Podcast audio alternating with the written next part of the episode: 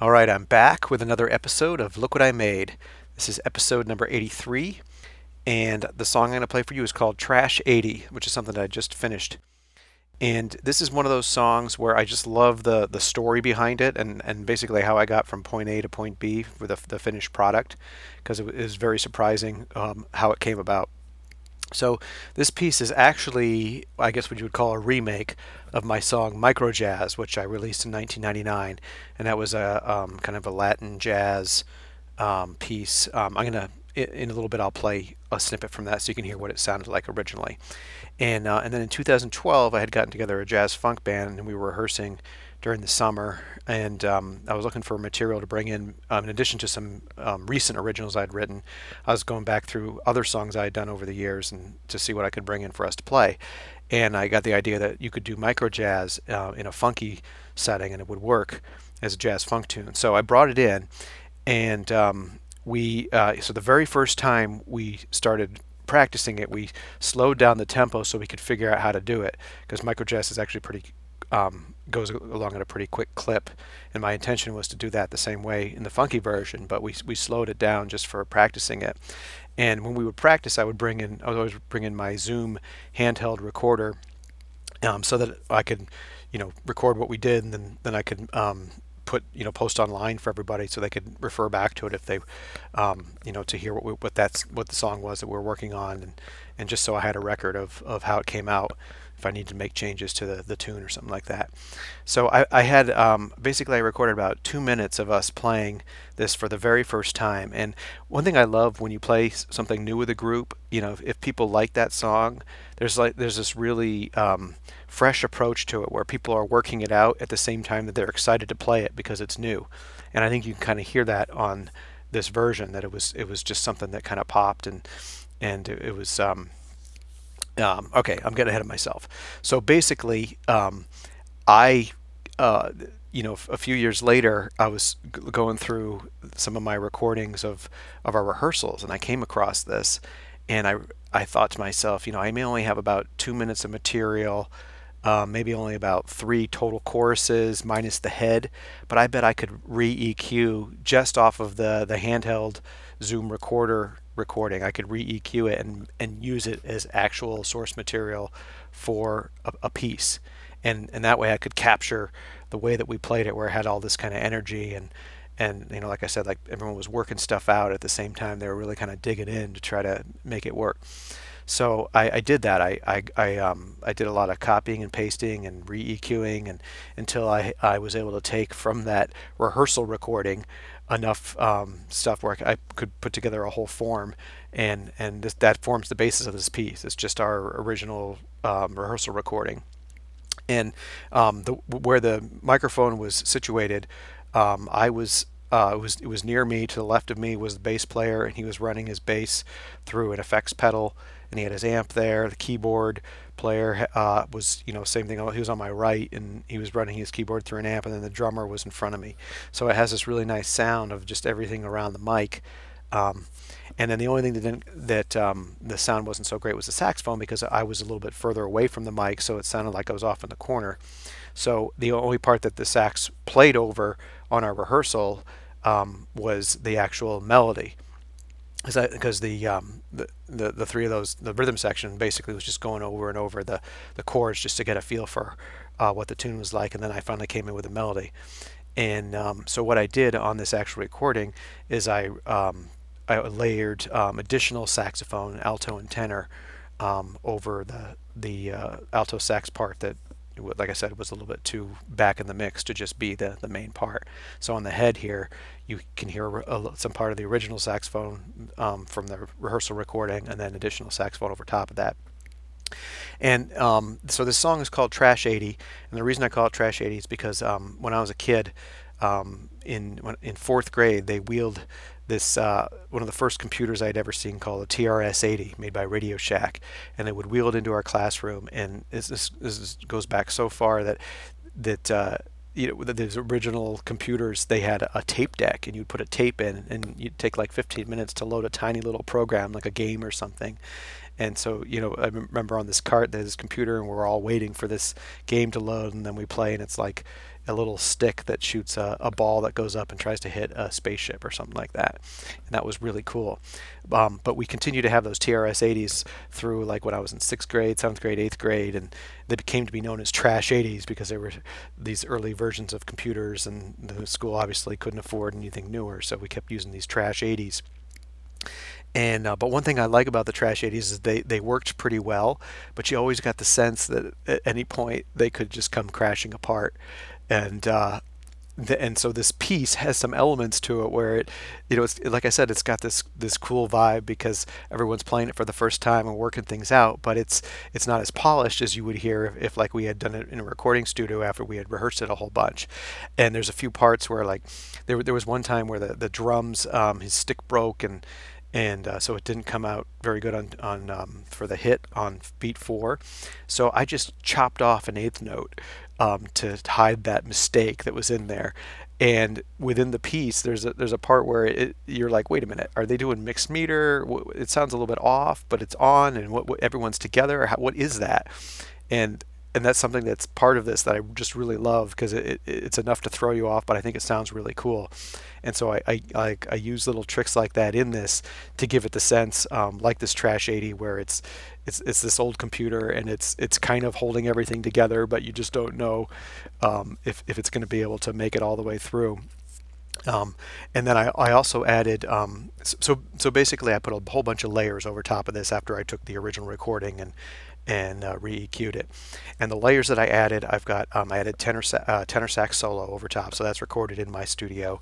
I did an alto sax solo, which is recorded in my studio. I did tenor and alto over the head, and I also added in um, some tenor through a wah wah pedal, which is really back in the mix, but it's there for the um, the melody on the head, just to give it a little bit different sound. I um, laid some um, uh, some additional tracks of uh, keep me playing keyboard on it. So that that's in here as well as the original keyboard part. Um, and then um, the other thing that I did is um, I took my old drum machine, which unfortunately died while I was recording this. So this is like the, the final um, recordings of, of my uh, Boss DR660 drum machine that you'll hear on my stuff until I either buy a, a new one or, or you know find one on eBay of the one that I had before because I'm sure they don't make that version anymore. But I, I, took some sound effects that to me sound like the disk drive spin, spinning on a computer, and I put that in there um, just to add to this whole trash 80 concept. And um, uh, let's see what else. Oh, and then, then the final touch is I have um, actual sounds from a TRS 80 um, embedded in here. The the the, the voice counting uh, 0, 1, 2, 3, 4, That's from the original TRS-80. The the the um, vocal. Um, I mean the uh, sound effects that it could make. It sounded like someone talking, and same thing with some of the. Uh, it, there's like an explosion sound to start off with a computerized explosion sound that is from an actual TRS-80. So before I play the final version of this, I'm just going to play a tiny little snippet of microjazz so you can hear what it sounded like originally when I wrote the, the tune in 1999, and then you'll hear the um, final part.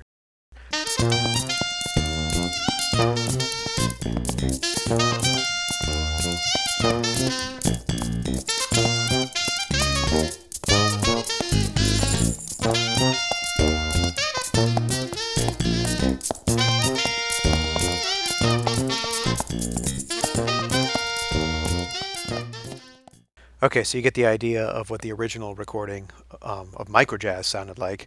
So, but now here I'm going to play for you the final version of Trash 80, which is the 2016 version of microjazz, um, the funky version.